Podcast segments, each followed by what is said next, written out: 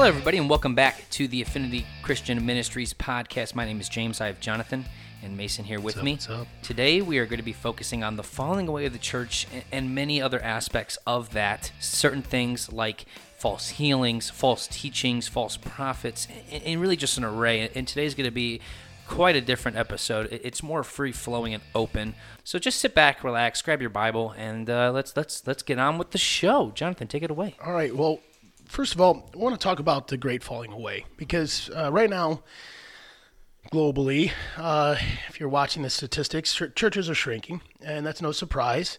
Uh, you know, the push for everything uh, worldly is very strong, and everything godly is being shoved down under the rug. And um, but the great falling away spoken of here in Second Thessalonians chapter two, verses one through three. Now we beseech you, brethren, by the coming of our Lord Jesus Christ, and by the gathering together unto him, that ye uh, ye be not soon shaken in mind or troubled, neither in spirit nor by word nor by letter from us, as that day of Christ is at hand. Let no man deceive you by any means, for that day shall not come, except there be except there come a falling away first, that the man of sin be revealed, the son of perdition. So there's going to be this falling away. And this isn't just falling away in terms of individuals. Yes, it's speaking of that, but it's also speaking of the falling away that the churches are doing right now. Church's job is to stick biblically to what God um, has written uh, in the Word. And if they fall away from that, then all the sheep are misled at that point. If the shepherd walks you out the, over the cliff, that's where you're going, and that's what many churches are doing today. Yeah, the blind man leadeth the other blind man Yeah. into the ditch. Yeah, yeah. It's very the blind good. lead the blind, they both fall into the ditch. Um, so um, you have to be careful as a person today, probably more than ever before, with the churches that you walk into. I mean, just just flat out. Just because someone looks holy, or they got a robe on, or maybe not, maybe they're in a suit or whatever, and you feel like, well, this person. You know, um, you know, knows Is of a higher standard. Is of a higher standard. They're not. Uh, they're at the same level that you are. Believe it or not, they're, they're, they're they suffer the same temptations and they suffer the same sins that you do.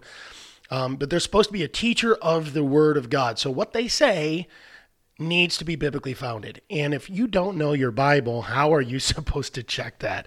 Um, the reality is you won't, and you'll be misled because you're unread, Unread. right? And that that's you know we've got other uh, teachings on that, but at the end of the day, you need to know your word. So um, otherwise, you're literally putting your your your future, your eternity for your soul. You're literally putting that in the hands of a fallible person, and, and that's a mistake by any means. So now what we have is, is churches that are are falling away from the true teachings of the Scripture, and and some of it's out of fear right? Out of fear because the church is shrinking and they're they're they're literally clamoring and trying to figure out how to stop the loss. How do we get people back into the church? How do we unfortunately, how do we keep those offering plates full? What do we need to say differently? And and churches are changing the biblical stance to a worldly stance in order to hope that they can keep more people in the pews because they're hearing what they want to hear, uh, making them feel good about where they're at in life and sin. Like they don't really need to change too much.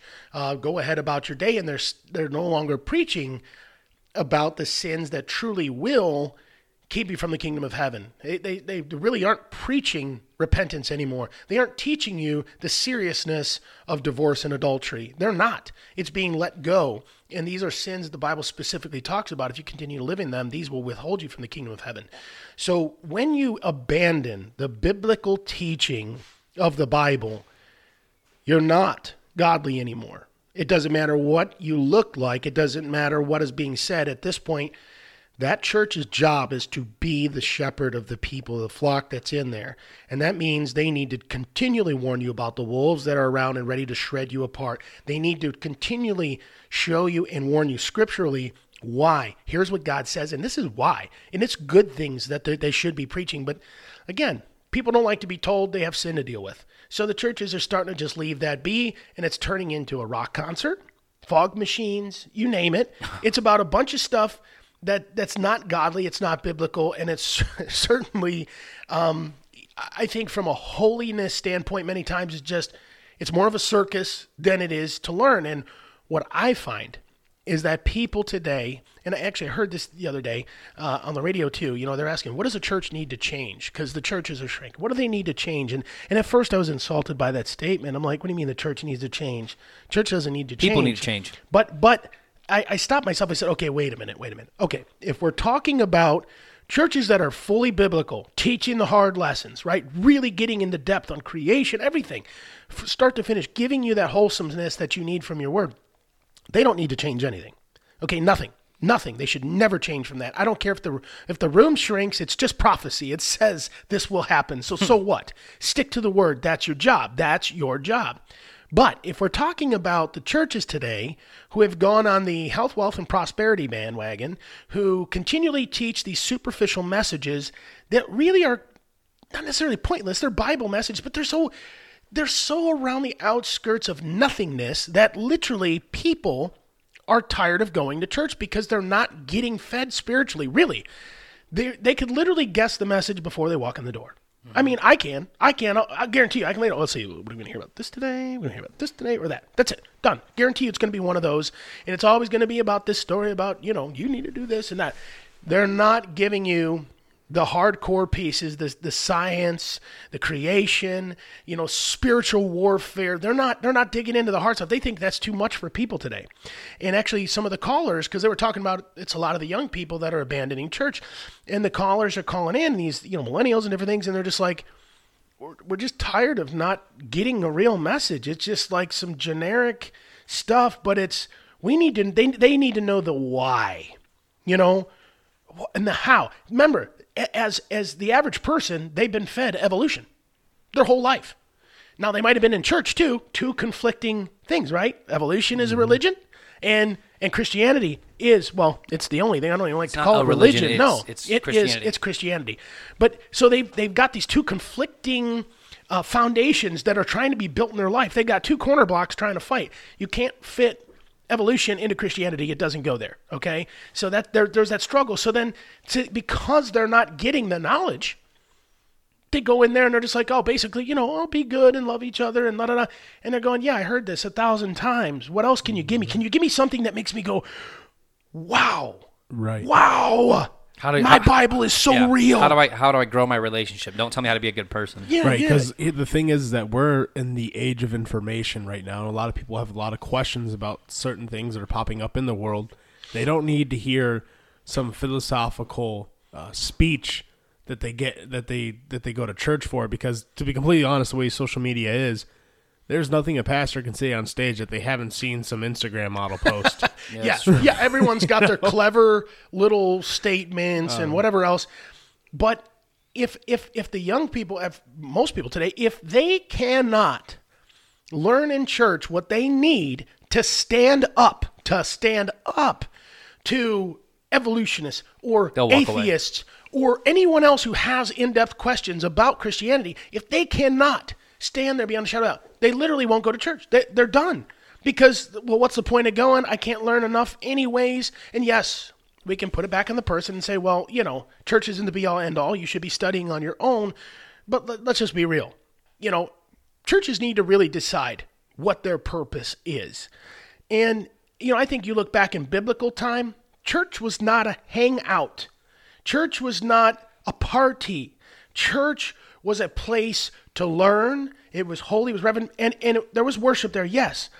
But it was a place where, where men went to learn. They needed to know the depths of the Word of God. Now, churches today are not providing that. As a whole, they are not providing that, not even close. It's terrible to know that, you know, for me, when I look at the time I've spent in ministry, which is small compared to those who've been it their whole life, and I'll tell you what, I'm, I'd be glad to sit down Bible to Bible. I'll smoke them on it because they're not You did me. studying. They're not studying. They're really not. They're, they're so focused on, well, I need to be able to give my 52 messages a year you know, my 52 Sundays. I got to be ready. You know what I mean? And and I'll buy my my my little things online or whatever I need, the little you know teachings and stuff, and I'll tweak it along the way. And this is just regurgitated crap. You know, at the end of the day, I mean, not not to be blasting against you know Bible teachings from others, but I mean, at the end of the day, that everyone's heard it. It's a thousand times over. I mean, I can tell you all the stories of the Bible, blah blah blah. Okay, great. But what I find is, is people are thirsty for the depths of the truth. Like when we talk about things like the mark of the beast and technology and what's going on, or we talk about the truth of the flood and all this stuff in, in the giants of the Bible, and, and you're getting in there and they're going, why, did, why didn't I learn this before? Because no one else is trying to study and, Everyone- teach you. And it's weird because they're afraid to preach those messages because it, all of a sudden it alienates them from the world, which is the underlying message of the Bible. You Yeah, will separated be, walk. Yeah, separated walk. You will be alienated for teaching the truth. And the thing is that the, the the stuff that the Bible talks about, it's actually very easy to show the evidence of it if you just do some basic research. Like again, like I you know I've done hundreds of hours of, of research on you know the Old Testament on you know giants, the flood, and creation science, creation evidence, and all things like that. And you don't even have to go that far to figure out that uh, wow, uh, the what the world is teaching is com- complete baloney. Well, and it's nonsense. Um, and that's what I think churches today, like right now, you know, I, I, I've been feeling this, this push from the Lord lately. And, and, you know, we've talked about it, about developing a Bible boot camp. And, you know, this podcast is amazing. It's great. And we're going to continue to utilize this platform so that on a weekly basis, there you guys got good information coming to your, to your ears uh, each and every day.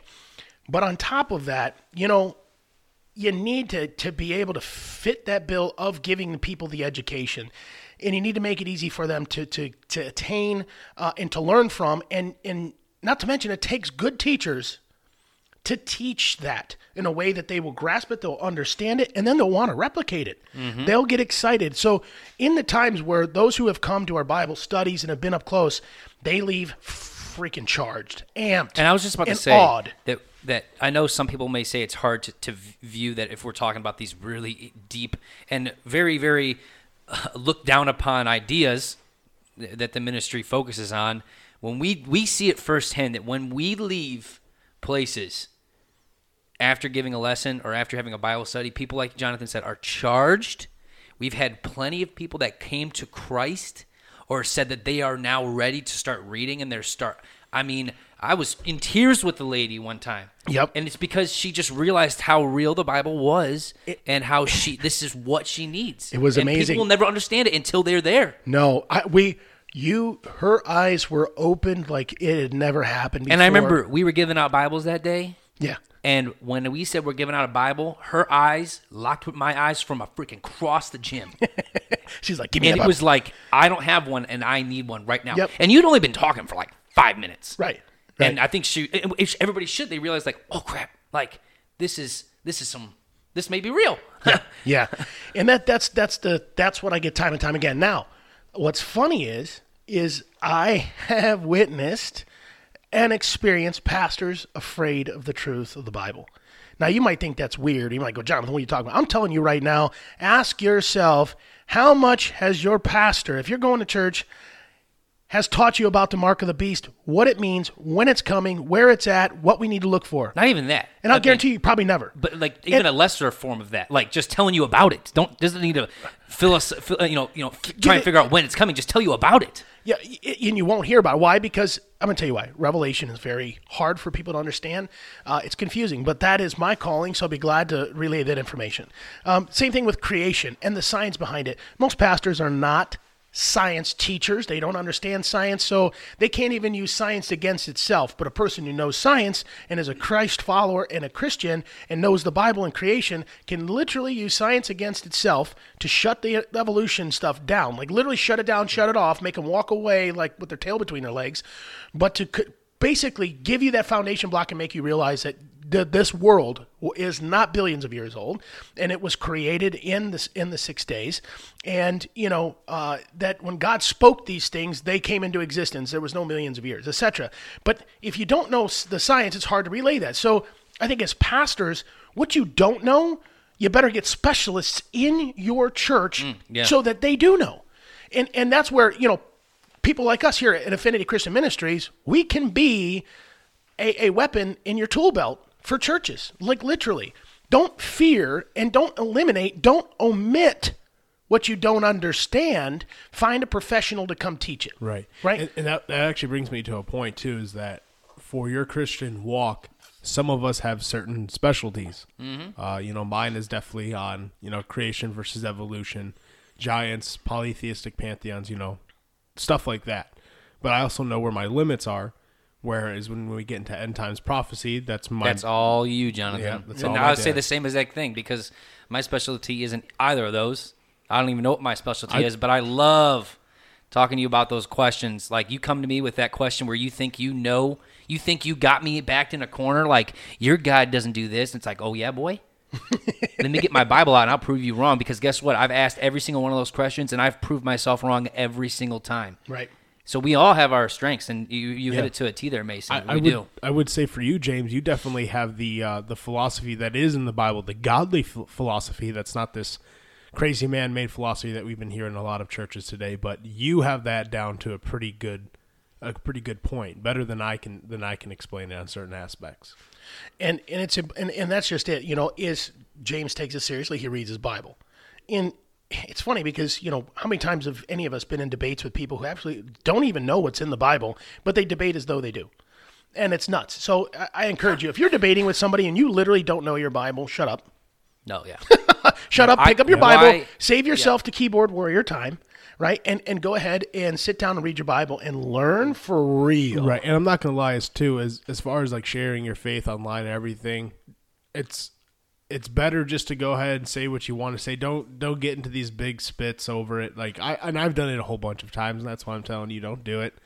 You'll invest a whole bunch of time. No one ever has ever really changed anyone's mind over Nope. uh, online. Nope. It's a person to person. no amount of evidence will ever change an idiot's mind exactly exactly and uh, I, i've get i've gotten into a lot of those debates before and uh, you know it's just not worth it at the end of the day people act completely different online than they do in person the things that they say to you online they would almost never say to you in person it's a lot it's a lot more charged online so you know just don't be careful where you invest your time in you know this is a lesson that i've had to repeat to myself in the last few months Yep, you want to de- Yep. debate with people, debate in person. Um, that's really where you do it. And and debates are healthy. Um, they're healthy. They help you.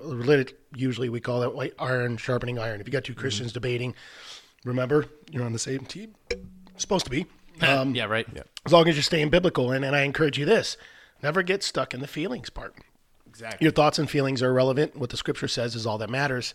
So I encourage you as a person, uh, if you're debating and someone's talking about, well, I think or I feel, whew, shut it down. Say, I don't want to hear what you think or feel. I want you to show me the scripture to back that up. That's it. Show me the scripture. You know, you hear the, the, the one thing, show me the money, right? No, show me the scripture. right. So also, uh, as far as the falling away, so we know this is part of prophecy. This must happen or the end shall not come. and this is Matthew 24, 22. And except those days should be shortened, there should no flesh be saved. But for the elect's sake, those days shall be shortened. Then, if any man shall say unto you, Lo, here is Christ, or there, believe it not.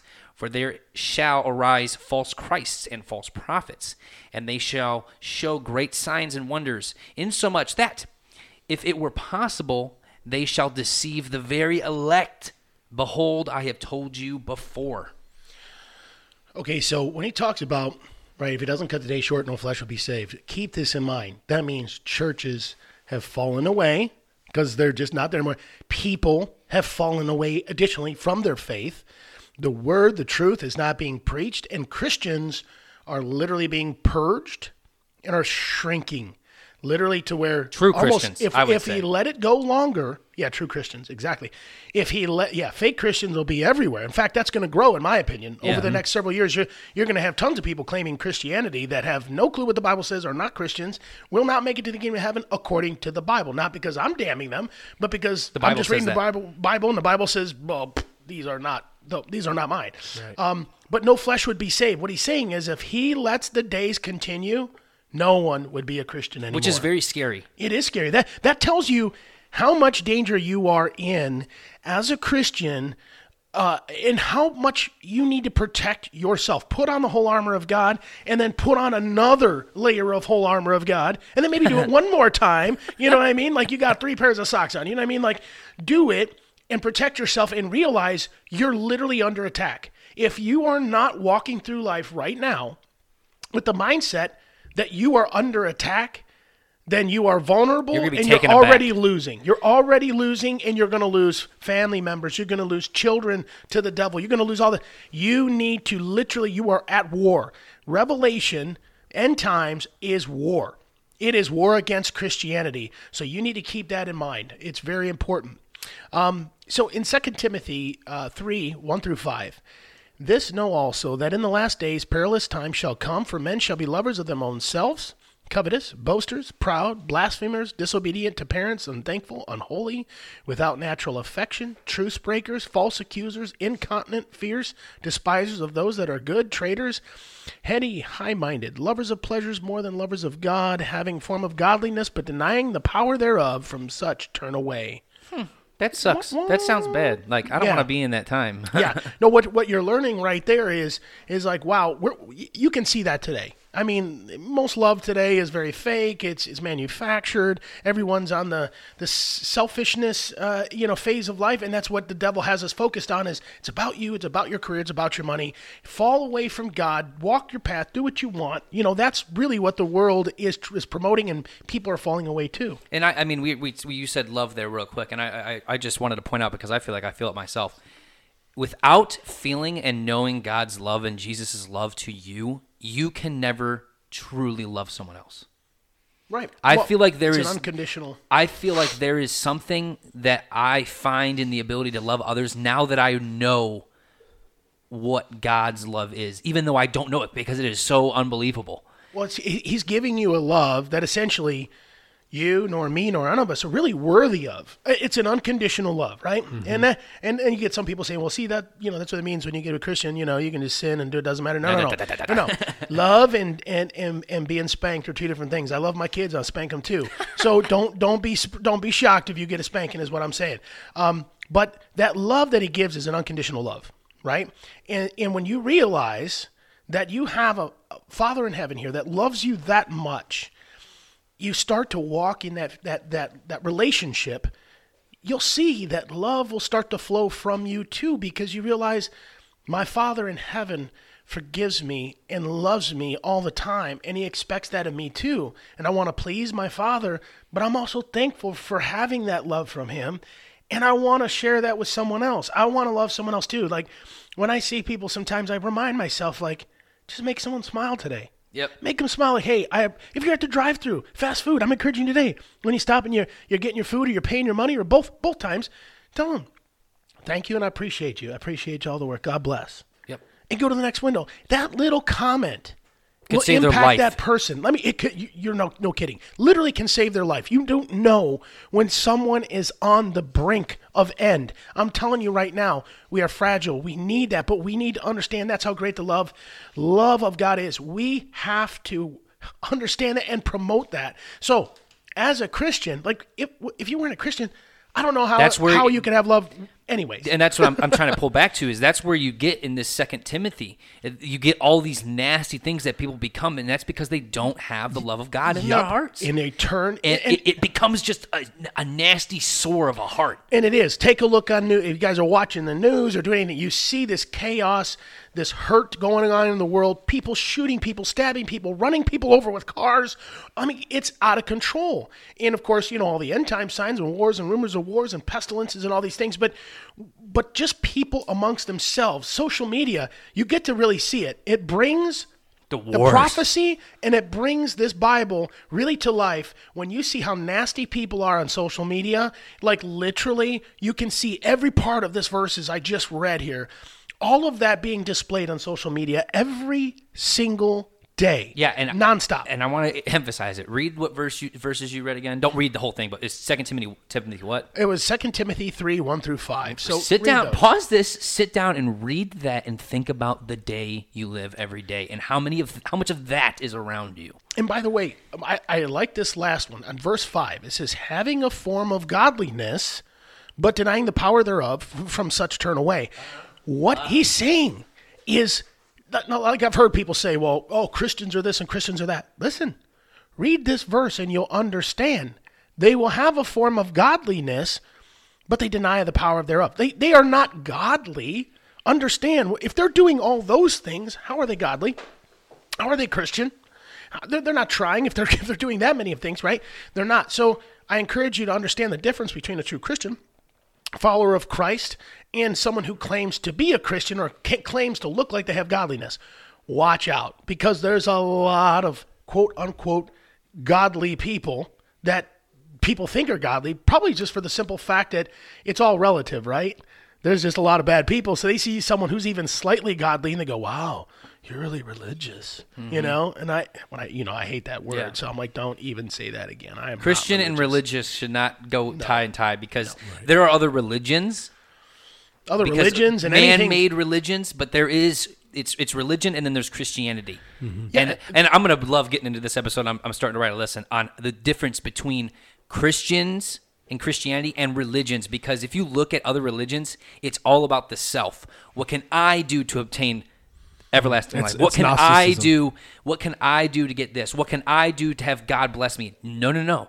In Christianity, it's it's the other way around. Yep, Yep. grace of God. That's what God did for you. Yep. So, real quick to expound upon the um, the idea of God disciplining and God using you know uh, hard hardships in your life to strengthen you. Uh, you can see this in uh, Hebrews chapter twelve verses uh, verse five. Um, I'm going to read a couple verses from out here. Uh, so, starting with verse five, Hebrews chapter twelve. And ye have forgotten the exhortation which speaketh unto you as unto children, my son. Despise not thou the chastening of the Lord, nor faint when thou art rebuked of him. For whom the Lord loveth, he chasteneth, and scourgeth every son whom he receiveth. If ye endure chastening, God dealeth with you as with sons. For what son is he whom the Father chasteth not? But if ye be without chastisement, therefore all are partakers then are ye bastards and not sons. So that's in uh, that's Hebrews chapter twelve verses five through eight. So chastisement and uh, discipline and receiving hardships in life. It's not because God hates you or Yep. He's angry with you. A lot of the times He's trying to make you stronger. Because and the whole idea is how much does how much does a father not care about you if he just allows you to do whatever you want? A good father is going to make corrections in your life when you are wrong or you're heading down a, a, a dangerous lifestyle. A father that loves you is a father that's willing to discipline. and he's going to give you chores and things to do to help formulate you as a mm-hmm. person and teach you responsibility discipline you yes when you've done wrong hold to his word when he says i'm gonna you're gonna like you know growing up of course mason will tell you if i said you were gonna get paddled for something it was never a threat. It was never yelling. It was a just a matter of action. It was definitely a promise. And uh, you cross that line, you got the paddle, and that's it. And it was always, hey, I'm a, I'm a father of my word, and we expect the Father in heaven Yeah. to be the father of His word as well. and it is it is truly a really good just way of looking at it. The fact, and, and that's why Jesus calls and and God calls Himself the Father because it is you can look at the parable between a, a earthly Father and the heavenly Father, and they just go in hand in hand, maybe with different things here and there, but it is just such a perfect representation. And that's just, I just, I just love it. So, so let me ask you this too. So, Mason, now I know you mentioned you wanted to, you had a couple other uh, things in Timothy you wanted to read, um, and you know some of the other things we are going to talk about coming up here next in this podcast are going to be alms, prayer, and tongues. Um, and so, before we leave this section of the falling away, was there anything else you wanted to add? Yeah, so uh, in Second Timothy chapter four, this chapter really gives uh, Christians a great guideline to follow, as in terms of you know sound doctrine and uh, what we practice and preach as Christians. So I'm going to go ahead and read that for you, uh, beginning in Second Timothy chapter four, verse one. I charge thee therefore before God and the Lord Jesus Christ, who shall judge the quick and the dead at his appearing and his kingdom. Preach the word, be instant in season, out of season, repro- reprove, rebuke, exhort with all long suffering and doctrine. For the time will come when they will not endure sound doctrine, but after their own lusts shall they heap to themselves teachers having itching ears. And they shall turn away their ears from the truth, and shall be turned unto fables. But watch thou in all things, endure afflictions, do the work of an evangelist, make full proof of thy ministry. For I am now ready to be offered, and the time of my departure is at hand. I have fought a good fight, I have finished my course, I've kept the faith. Henceforth there is laid up for me a crown of righteousness, which the Lord, the righteous judge, shall give me at that day, and not to me only, but unto all them that also love his appearing. Do thy diligence to come shortly unto me. So it's funny too, because even in uh, in this chapter, I just read verses one through eight. By the way, for everyone that is uh, Following along. following along here. So, or uh, one through nine, I should say. But it's interesting because Timothy right here is actually referring to the change, uh, Yeah. the rapture, and he and he's relaying it to himself right here. He's like, not only me, but everyone at this point. You know, so it hasn't happened yet. And I love I love the verse three there. For the time will come when they will not endure sound doctrine. Exactly. But after their own lusts shall they heap to themselves teachers having itching ears. Yep, and in verse four, I like that. And they shall turn away their ears from the truth. Um, so this isn't just people; it's tr- it's churches too. Understand that's churches too, and we're watching that happen as you see churches falling away from the biblical, teaching, and they're beginning to what approve of approve of homosexuality, same-sex marriage, etc., etc. These are things that the Bible speaks very specifically against. There's no gray area with any of that, and yet churches are just going on themselves and saying, "Well, you know what? I think we'll just be accepting of this." And that is the danger of following who's teaching at the front. You need to know your Bible. That's why we say that. So, you know, when it says um, they're going to turn their ears away from the truth and shall be and the and shall be turned unto fables so they're going to literally start to turn the bible into an untrue story right because the bible says that all of this bible right is god's word inspired by god and is there for you to follow but the minute you start to omit okay errors and omissions here folks when you begin to omit it's no longer the word of god You don't it's believe. no longer the word of God. Yeah. You know, you you start om- omitting things, and now you've just made up a new Bible that is not God's word, and for that matter, it's no longer the God. Yep. No, it's exactly. it's a exactly. God you made up. That's all it is. And so, um, and it says, "But watch thou in all things, endure afflictions. Do it says endure the afflictions. You're you're going to have to deal with this. You know what I mean? You're going to just go ahead and deal with it. This is in verse five, and it says, "And uh, do the work of an evangelist and make full proof of thy ministry." So here we are. I'm going to tell you what is Affinity Christian Ministries. Oh, we're we're going to preach the Bible. We're going to teach the Bible. We're going to stick to the word. And it's and it's not easy. We got sin in our life. Don't think we're holy people here standing before you and telling everyone else you you you. We're just trying to arm you with the word of God because we know the average person is not reading the word. So here we are. We're just trying to bring it out for you. We're going to take the cliff notes, we're going to pull it together and give it to you, put it in your mind. That way you know and we can strengthen you. And if we can help you get strong, we are praying that you help someone else get strong too. This and may- whether you yep. use us to do it and sharing the app or the website or whatever, or you learned enough from it that now you're doing your own thing, sticking biblically all the time. That's what's important. So go out, be strong, deal with the affliction that's going to come against you. People are going to ignore it. You're going to see it. Don't be down by that. Move on to the next. Whoever needs your time, wants your time, their heart is ready, spend your time there. Those who want to be ignorant and turn away, you try, you try, but don't spin your wheels. Move to the next because there's somebody, for every person that's hard nosed and doesn't care, there are 10 more with a heart that is ready right Yep. now. Spend your time where it's going to be most valuable. Um, the uh, Mason, did you have anything else? And Timothy, you want to go to next? Or are you good on that spot? Um, yeah, well, actually, that should about summarize it. Uh, again, I just highly recommend you guys reading, uh, everyone reading the first and second books of Timothy. They're short books, only you know a little more than a few chapters each, and uh, it's a lot of great teaching in there. And James, I think this is a good segue Mm-hmm. um, because we're going to, again, we're going to talk about tongues, alms, and prayer. And alms means giving, folks, um, and prayer, and what the Bible says about those things. And we're also going to talk about healing. Yeah. Um, and so, and I think those things will all go hand in hand. And basically, what we're going to do is we're going to give you some pieces of scripture really to show you what the Bible says about those things specifically so you understand. And we're going to get into those in a minute. But since we're talking about the falling away and people turning their ears away from the truth and so on, I think it's a good segue into into James right now in terms of James. Since you've you've been saved, since you've come aboard with Affinity Christian Ministries, your eyes are opened. You you you you see the Bible is hundred percent true. It's real, and what we have coming ahead. And it's scary, but at the same time, it's a beautiful thing to be alive today, to actually be a part of the living Word of God. Um, whereas people before us really couldn't couldn't have claimed such things, and today we are. But that being said, because you have this this spiritual awakening, because you realize we have, you told me, I remember, and this was even just before you were saved. You're like, we don't we don't have a lot of time.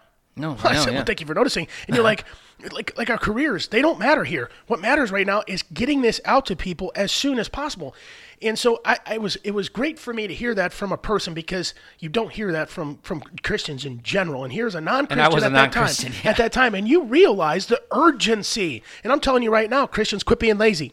You have urgency. There are people hitting the dirt today that you could have you could have impacted, you could have changed your life. Get off off your butt and you do something about it. And you better get strong as a Christian right now. If you're waiting and you think like, well, someday I'll learn, you're waiting too long. And I'm gonna tell you what, you will get stomped, stomped through these end times if you do not learn how to stand up and get a backbone. I'm telling you now. But Affinity Christian Ministries, folks, is a is a is, a, is a supplement to your current church. We don't we're not really looking to replace church. And yeah, for some people, we might be your only church. Praise the Lord. Thank you. Thank you know, you thank you for for the listening, yeah. opportunity. But but at the same time, this is a supplement to church. It's good to congregate together with other Christians. Um, but you know, you would think that these pastors would be like, "Fine, come in." No, they're afraid. Well, you're going to steal my flock. You're going to say something that conflicted with what I told them last Sunday. And there, there's all those things that are going on. And and shame, shame on the leadership in churches today. Just shame. And- I'm I'm watching them scramble right now, and it's kind of funny to watch. I'm watching them scramble because they're trying to figure it out. They want to, everyone wants to build a mega church, and they think it has to do with more strobe lights and smoke smoke machines and you know all this stuff. And I'm just going, oh, my And, goodness. and you know what the insane thing is? Is that when they when they have that thought of, "Are you trying to steal my flock?" Well, first of all, they're not, your, Your flock. They're God's. Yeah. Oh, oh, that was good. Yeah, you're not the owner of them. You're just shepherding them right now. You know what I mean? That's Yeah. that's what you're doing. Uh, the owner. You're watching them for a, a little bit. You're just you're babysitting. I just want to say that God's judgment is going to suck for them. It is not going to be fun because everyone that does not get the chance to hear the truth of what the, of what Revelation teaches and what Jesus had plainly said to his disciples about the end and when he does return, that's going to be on their shoulders. They will have to answer for that because they have put themselves in a position. And again, in, in um, First Timothy, First Timothy teaches about like the hierarchy of the church and you, what your responsibilities are. You are going to be judged harsher and a lot more differently than people who are not in that position. If you're in the position of power to lead and to feed, you will be judged way more harshly. you have you have the platform you've you've you've chosen to accept the platform and at that point it comes with a responsibility and it really does and it's it's preaching the word it didn't mean you you were going to be a perfect person no absolutely not it didn't mean you were going to be a sinless person do not think your pastor is a sinless person it's, it's far from the truth but you vowed to stand up and teach the word even unto death unto death. And if you don't want to anymore, then you remove yourself from it. Plain and simple. So I'm I'm I'm here to death. I don't care if it costs me my life.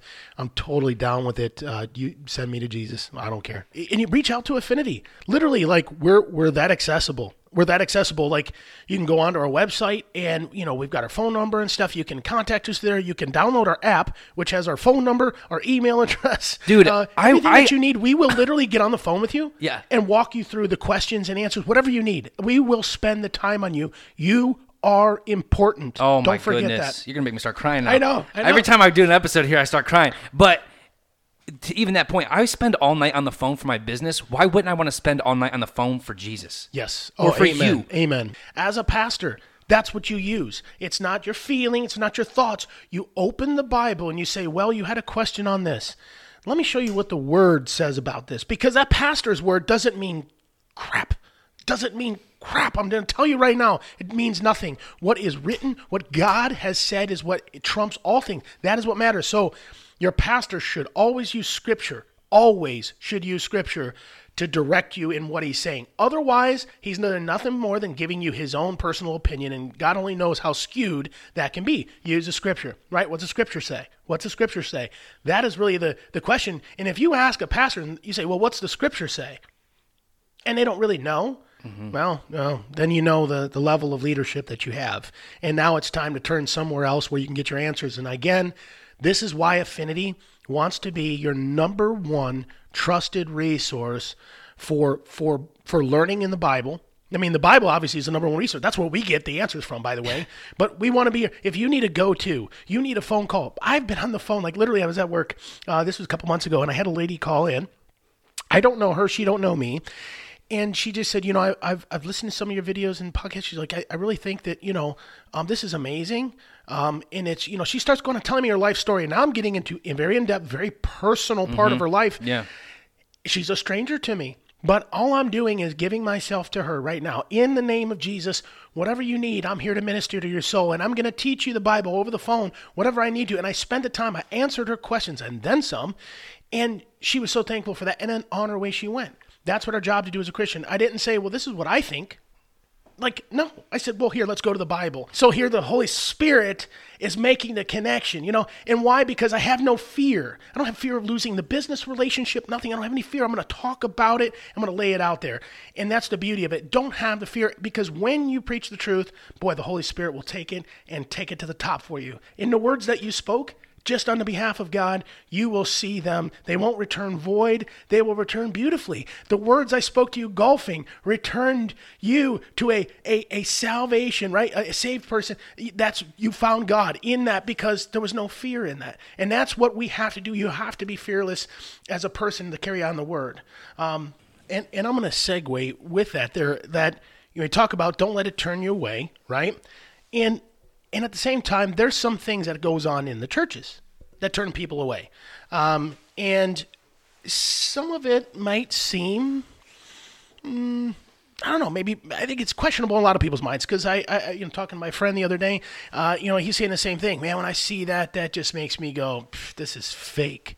Okay, so we're going to get into this next piece here, that we're looking at this desperate nature of many churches and people today that are desperate. And I don't want to say this is bad, but understand that people seem to be so desperate for a spiritual experience that number one, they feel the only place they'll get it is at the church with the fog machine on, the music roaring, the dark, you know, lights darkened, and somebody pushing them over in the, in the crowd, okay? Like that is literally their thought of what a spiritual experience is. And it's a bunch of folks that are trying uh, to to to reach a level that they're not getting there because they're willing to fake it until they make it.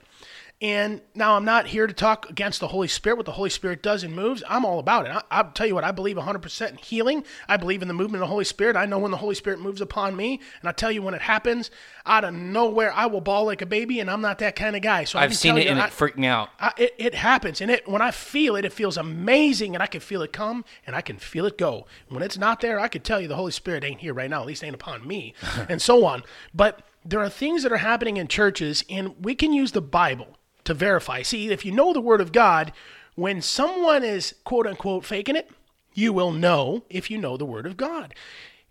At the end of the day, you're Christian. You are a follower of Christ. So we can look back to what our Bible says, what Christ did, and verify is what this person doing real or is that a bunch of baloney? Is that part of the falling away? part of the falling away, part of the this this spiritual whatever they got going on. So honestly, I think today in today's day and age, I think if Jesus arrived for most things he saw going on in church, he would be laughing.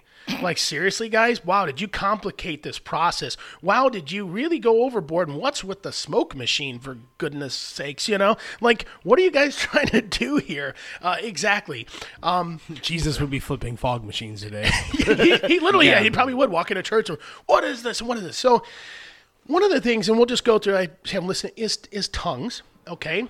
And speaking in tongues, if, if you've ever heard someone, uh, you know, go off speaking in tongues in church, meaning that they're speaking in some language or whatever it is you you don't understand, no one seems to understand. That's speaking in tongues, and that's supposed to be a spiritual, we'll call it a celestial language between you and God, really, because that's between you and Him. It's very personal. It's very close. So do I believe in speaking in tongues? Absolutely. But I also believe in being biblical about doing so. If you want to speak in tongues, the Bible gives you uh, really directions on what that's like, what it says. Um, and if we look in First Corinthians, let me pull this. We're going to go to First Corinthians uh, 14.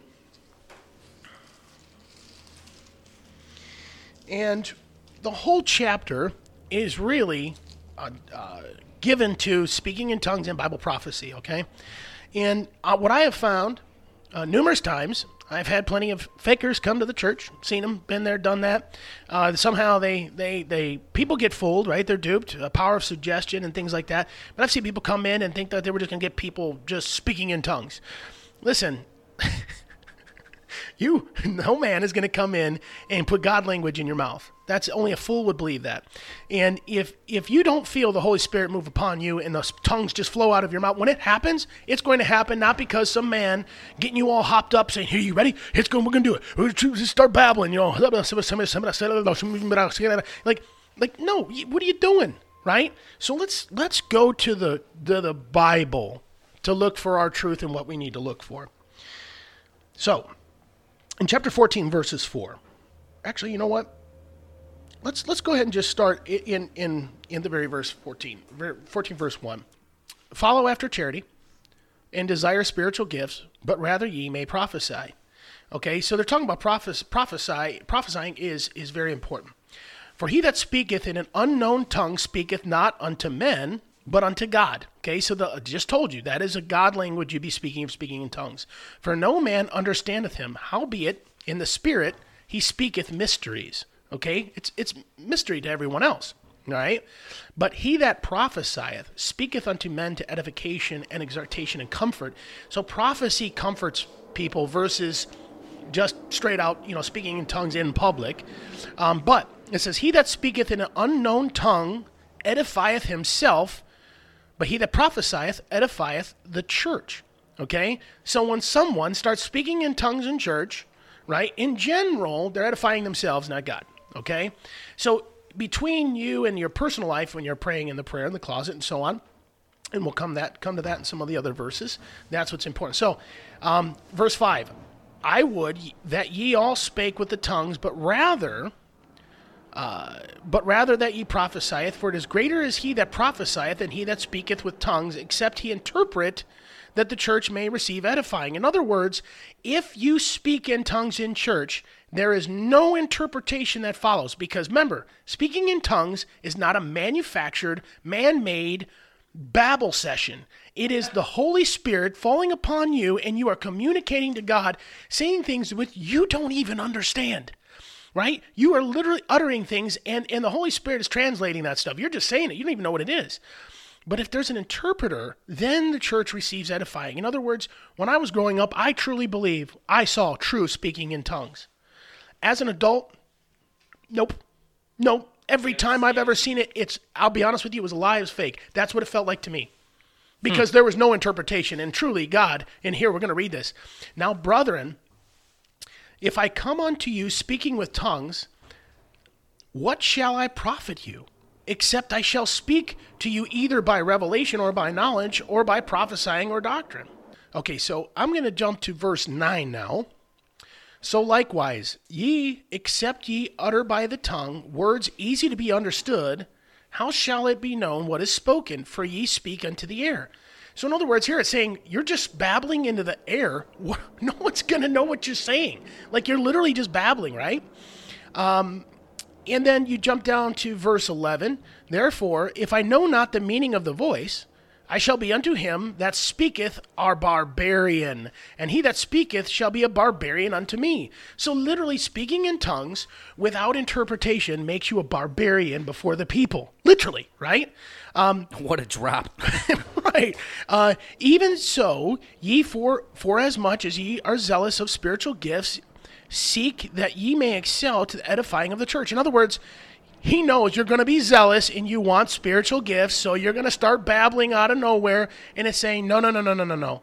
You need to edify the church, not yourself. And so, if basically, if we what you've read so far is, if you're going to speak in tongues, there needs to be an interpretation. Then the church will be edified. Otherwise, you don't speak in tongues before the you're people. You're going to make a fool barbarian. of yourself, right? But he said, prophesy, right? Prophesy edifies a church. So do that. So, and it says in verse 13, it says, Wherefore let him that speaketh an unknown tongue pray that he may interpret. For if I pray in an unknown tongue, my spirit prayeth, but my understanding is unfruitful. What is it then? I will pray with the spirit. I will pray with the understanding also. I will sing with the spirit, and I will sing with the understanding also. Okay, so then let's jump to uh, verse 22. It says, Wherefore tongues are for a sign not to them that believe, but to them that believe not. But prophesieth, serve not for them that believe not, but for them which believe. So prophesying is for believers. Uh, tongues are for them that believe not, as long as there is an interpretation, so they understand what's actually being said. Therefore, the whole church be come together into one place, and all speak with tongues, and there come in those that are unlearned or unbelievers. Will they not say, Ye are mad? Literally, you're speaking in tongues, there's no interpretation. These people that are not believers are going to walk into your church. What are you doing? And say, Are you mad? Now, I'm going to tell you, Alex isn't here today, in case you wondered, there, there's a voice missing today. He had, he had some things he had to uh, take care of today. This is one of the things that pushed him away from the church. Because here he is, brand new, just crossing over into being a believer. And we had some guest speaker come in, and, and this guy, you know, for me, I'd vet people out, and I see stupid things happening. I'll put my boot between where the Lord split you real quick. But you know, this this person is literally trying to manufacture speaking in tongues with every every person in there and trying to force you to get you to go and here do this, you know, pushing on your chest and doing all kinds of weird things and like, what are you doing? You know what I mean? Like it, it's and again, it's not for me to stand up in church and start screaming out loud. I'm not going to interrupt the service for that. But I'll tell you what, make me want to beat you up in the parking lot for sure. And you know, here he he's like, dude, this was wrong what was happening was wrong. And yeah, not only was it wrong, did it feel wrong, but it's biblically wrong. Um, so yeah, you know, literally, he thought, "Are you mad?" It says that right in the in the uh, in the Bible. Um, let's see here, and then we jump to verse twenty-eight, folks. But if there be no interpreter, let him keep silence in the church, and let him speak to himself and to God. I'm going to say it again. If there be no interpreter, let him keep silence in the church and let him speak to himself and to God.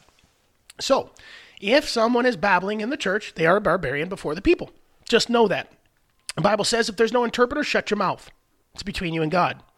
All right, so when you see people doing otherwise, just know they're manufacturing what they're doing. They're no longer biblical in that moment. The Bible has told you very plainly, because here it is in verse 33, my favorite part, right?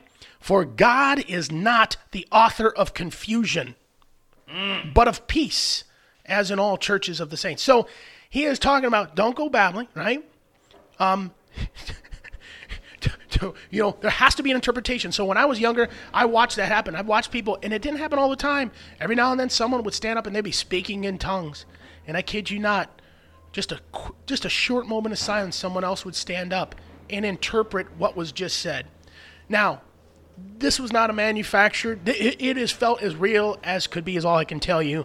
Today, I've seen all the manufacturings of it. I've never seen the interpretations after, and that tells me there's a bunch of people who are overzealous and desperate, and they want to, you know, well, I talked in tongues, you know, uh, look at me. Like, no, no, no, no, no, you didn't. Um, and then here, but here's one thing that's important to in verse 39 and 40. Wherefore, brethren, covet to prophecy. In other words, they're saying, covet to prophecy. Guess what Affinity Christian Ministry does? Covet to Yeah, prophecy. okay? And forbid not to speak with tongues. So you're not saying to forbid. Don't. You don't forbid Yeah, don't. someone speaking tongues. Tongues, again, is a celestial love, love language between you and God. So if you're speaking in tongues in your prayer room and at home, awesome. That's what you should be doing. Go for it. Try it a little bit. That's fine. Hone your skills there. But understand, truthfully, the, the true meaning of tongues was that someone would stand up and speak. No one understands it, but literally following that, there's a full interpretation of what was just said, whether it be by someone in the room that actually speaks the language that was being spoken, because it was literally spoken in another tongue. Maybe they're speaking in Arabic and, and no one knows. And then all of a sudden, there it is. That happens as well. But sometimes, it is literally in a language that no one in the room is going to understand, but there's still, if it's truly a God moment, there literally will be an interpreter that will interpret, and you'll hear, I am the Lord your God. And, let- and they'll go on and they'll explain what's being said. And it's powerful when you hear it. It's going to make me cry. I mean, like, it'll put goosebumps on you more than you can imagine. But I haven't seen that since I was a kid. So, I'm not forbidding you to speak in tongues. I'm just saying, you know what your Bible just said about it. We read it. So now straighten yourself out and go from there. Um, so, uh, you know, that, that that's enough on the tongues. It's so that, uh, that you understand. Go ahead, James. I mean, a good example to, to pull back to what Jesus taught was in uh, Matthew 6 5, um, teaching on prayer. And when thou prayest, thou shalt not be as the hypocrites are, for they love to pray standing in the synagogues and in the corners of the street, that they might be seen of men. Verily I say unto you, they have their reward. Verse 6 But thou, when thou prayest, enter into thy closet, and when thou hast shut thine door, pray to thy Father which is in secret, and thy Father which seeth in secret shall reward thee openly. And I'm glad you went right into that. So, literally, um, I was going to go into that, and that's a perfect, perfect segue into that. Um, and, folks, what you see today is the circus, right? I mean, Mason, we, we have all witnessed this a thousand times over. Uh, of of man, am I not am I not connected with God or something? Like, am I missing something? Like, it's all different. You know, how, this place is like having a party in here. Like, what what's going on? You know, look, uh, your prayer is personal. Your prayer is very focused. Church is not the place where you go to pray to get closer to God. It's your closet. Your Bible just said we just read that he said, go into your closet. He didn't say go into the synagogue. And guess what people do today? They go into the synagogue thinking, this is where I reach God. No, it's in your closet. When you're down on your knees, you got your face in your carpet, and you're worshiping Him and you're praying to Him, and you want to speak in tongues, you speak in tongues right there. You're, it's literally the direction of the Bible. That is what you're given to do. And why then, you ask, are there so many that aren't? It's because they don't know their Bible and because the churches are teaching them, oh, this is how you get holy. This is how you do it. Look, you if you don't come here, you're not going to get that connection with the Lord. Yeah, when I first became a Christian, I always thought to myself, if I wanted to, to read the Bible better, I should go to my church and sit in the pews and pray, or I should sit in the pews and read my Bible. And then I slowly read stuff like this and was like, screw my church. yeah, no, you're, you're, you know, and that's why, like I said, with the Bible boot camp we're talking about, you know, doing is, you know, I couldn't give 52 messages a year. I'll be honest with you. Why? Not unless they're 52 Bible boot camps. I'm just going to say that right now. Yeah, that there's so much to, to, talk about. You can't fit it all in 52 weeks. no, well, that and that, and I don't want to give you some sort of superficial weekly message. That makes no sense to me. You put a Bible boot camp together where you get down to the hardcore. This is what praying's about. This is what tongues is about. This is what worship's about. This is where creation is, and this is where the end times are, and this is where we're at. Like that's what you need to know. So to touch on uh, speaking in tongues, and then we can move on from this. Um, now we're not going to name any you know local small churches or anything or try to dox anyone like that not only do they do this, folks, just to give you an idea of when you stop following the Bible, you are going to fall for a whole bunch of other ridiculous stuff. And one of the other things that they do at that church is something called grave soaking or grave sucking. And the idea behind that is that when someone passes away, you uh, and this is a this is a quote from uh, uh, uh Pastor Johnson of that church. So there are anointings, mantles, revelations, and mysteries that have lain unclaimed literally where they are left because the generation that walked in them never passed on, never passed them on. I believe it's possible for us to recover realms of anointing, realms of insight, realms of God that have been unintent have been un, untended for decades simply by choosing to reclaim them and and perpetuate them for future generations. What they're doing is rich witchcraft. Mm. They go and they lay on the graves of deceased Christians and hope that they soak up their anointing. This is a straight up black magic ritual, and that we have seen this, and it is seen throughout Native American traditions about uh, laying on the graves of giants, where mm-hmm. giants are found in some of these burial yeah. mounds, because it's a rite of passage where the young men they'll sleep and spend days inside of these caves and um, burial grounds to absorb the spiritual essence of the giants and uh, that's just that's just I don't think I don't think has anybody ever read that in the Bible in this no, room? Never. No. yeah, just don't it's, get caught up in the weird stuff, so, folks. So just you know, that's just a warning, folks. Be biblically accurate and relay everything. And, and we'll Bible. help you get there. Please let us help you because again, our opinions don't matter. Our Bible matters, and that's what we focus on, and that's what you need to focus on. Um, so you know, here we, we've talked about tongues. We've talked about praying. That that's that's something you should be doing at home in your closet on a regular basis, by the way, not just, you know, for a short but 10 minute and, session. And can, in, on, on yeah, Sunday. can I say something to that? I, I feel like praying does not have to be the same for everybody. There's no set prayer. There's no this and that. Yeah. D- listen, I, I know some friends that can speak beautifully yeah. when they pray, and that's great for them. Um, Jesus, you know, it was very, very, you know, simple in, in prayer overall. Um, you know, and when we talked to the Father, my my my most simple prayer was, "Oh God, Yeah, yeah, Okay, in your that was, testimony. you know, in my great. testimony, and and he answered so much just in those moments. Why? Because he already knew exactly what I was going to ask, and he already knows you too. So you don't have to have a beautiful prayer. What you have to do is address the Father. That's it. Just go to him. Go to him. He already knows. You can be like, Father, I need you, and he goes, Yep. yep. I already know. I know everything you need. Thank you and for coming. and that's that's the one thing I was going to say is most people think they need to pray before they go to bed or whatever. I pray out. I pray throughout the day. yeah.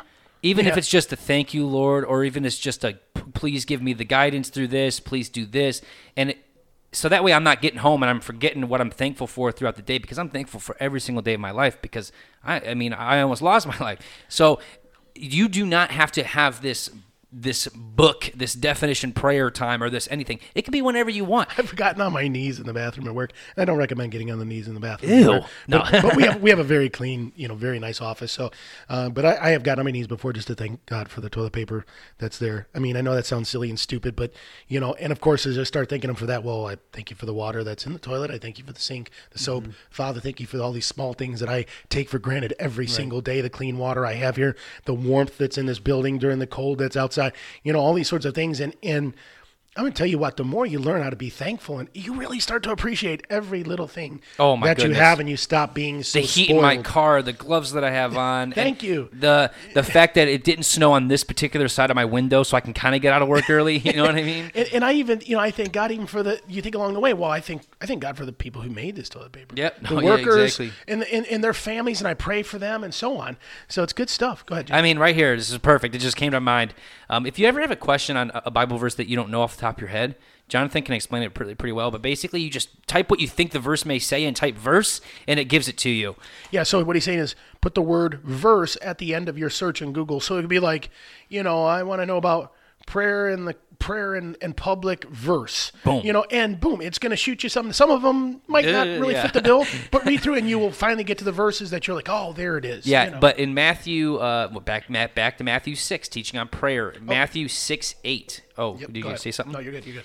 But be not ye therefore like unto them, for your Father knoweth what things ye need of before you ask. Well, and, and what did he say just before that?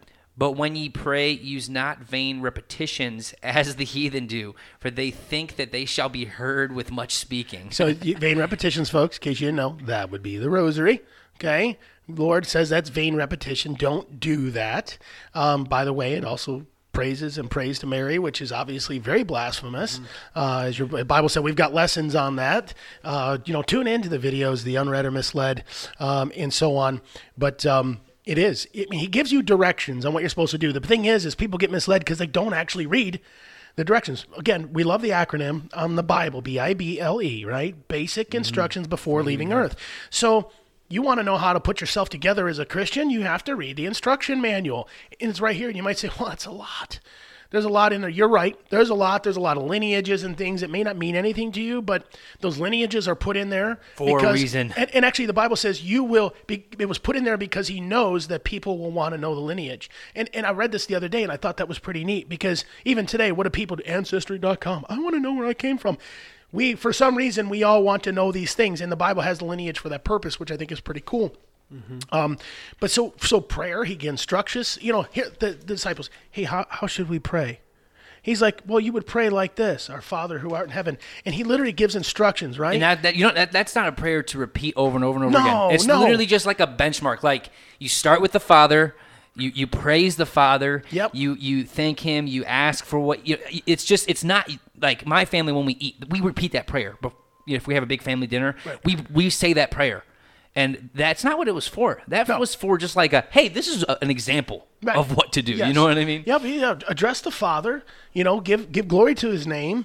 Uh, be thankful for what He's given to you, and so on. Um, and so when people do differently, you go, why? Who taught you this stuff, right? Um, now another one. So we've talked on tongues. We've talked on prayer. Um, and then we have alms, which is giving. Okay. And I'm going to go ahead and read in Matthew six. Oh wow, we've been in Matthew six all freaking day. Yeah, so so Matthew six one through four. So Ma- Ma- Matthew six is a pretty neat little uh, uh, chapter to, to go on, and it says this: Take heed that ye do not do your alms before men to be seen of them, otherwise ye have no reward of your Father which is heaven. Boom. So we take the first verse. If you're giving and and to be seen of men before you giving, you got no reward. Oof, that's that stinks. Therefore, when thou doest thine alms, do not sound a trumpet before thee, as the hypocrites do in the synagogues and in the streets, that they may have glory of men. Verily I say unto you that have they have the reward. But when thou doest alms, let not thy left hand know what thy right hand doeth, that thine alms may be in secret, and thy Father which seeth in secret himself shall reward thee openly. So this is another thing that I I struggle with uh, uh, time and time again as well because churches, you know, it takes money to run churches. Churches are big buildings, lots of people, lots of staff, lots of things, lots of printouts. There's thousands upon thousands of dollars Ugh. going out the window every single month just to put together, you know, the production for you to walk into, right? And I totally understand that. But then I, you know, you get the times where it's like they, they, they want to bring someone up who gave money or talk about, oh, you're paying your tithe, tell us what the Lord did for you, and and so on. And yes, that's a testimony, but at the same time, when it's being paraded, really to encourage others to give, I feel like you're going to steal their blessing from them because now they're talking about the alms that they gave before men.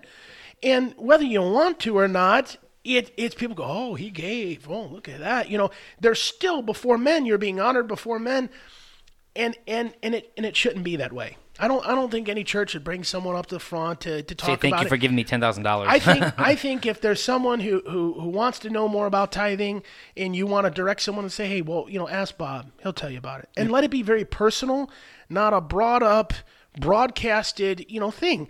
And yes, I, I love giving the Lord. I, I pay my tithe. I pay to Affinity. I pay to uh, my local church. You know, I do what I can to really use that money. And and what goes into Affinity goes into helping other ministries. I mean, literally, whatever I can do when I meet a Yeah. ministry that, that needs help, I'm, I'm there to help. When I meet a person that needs help, I look at the ministry balance. I go, okay, let's see what I can do here. You know, um, that's what we do with it. It's it's there. It's not my money. It's there to to to help others. Period.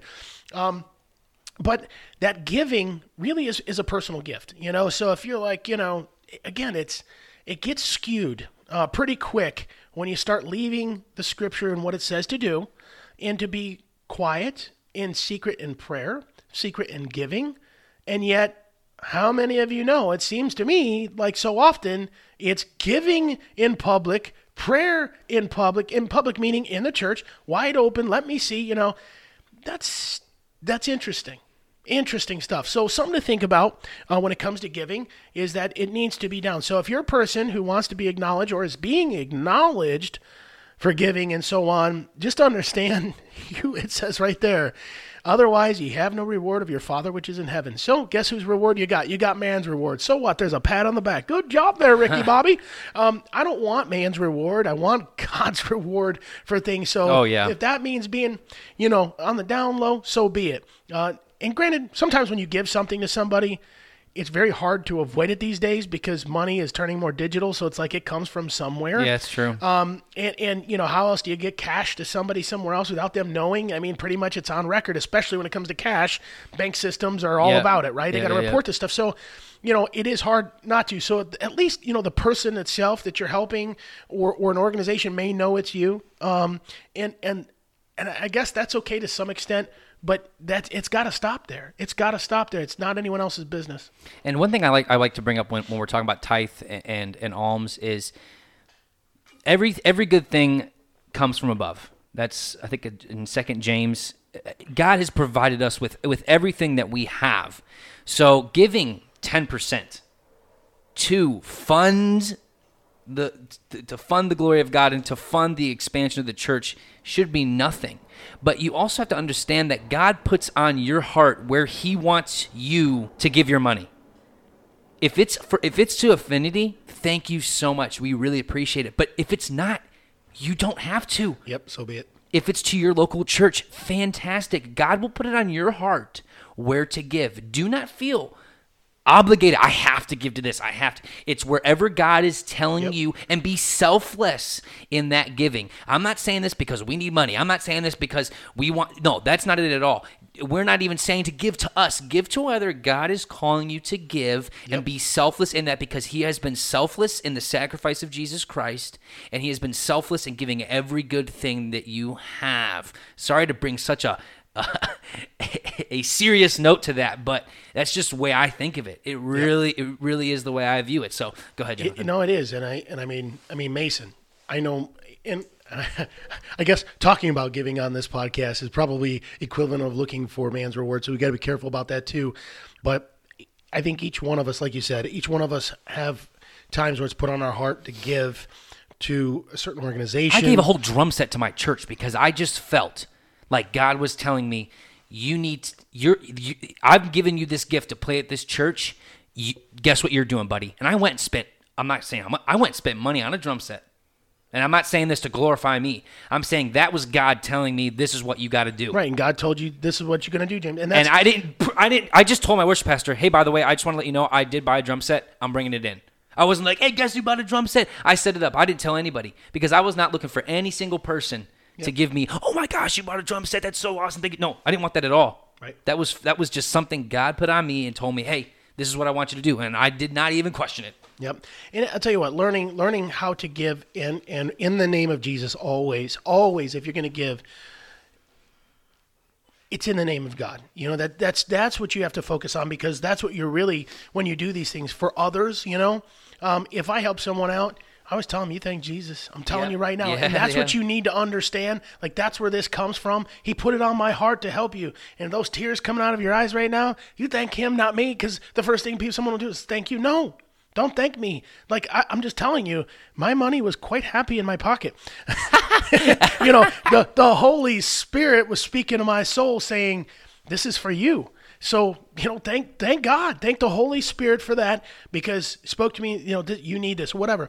And certain organizations and stuff. I tell you, when I feel an organization is doing God's work really, and I can feel the purity of that.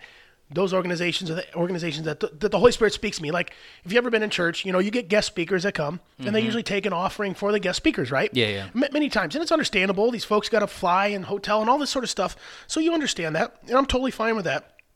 But there's some speakers where I can tell you the Holy Spirit's not speaking my heart to give. Mm. Absolutely not. I don't feel it.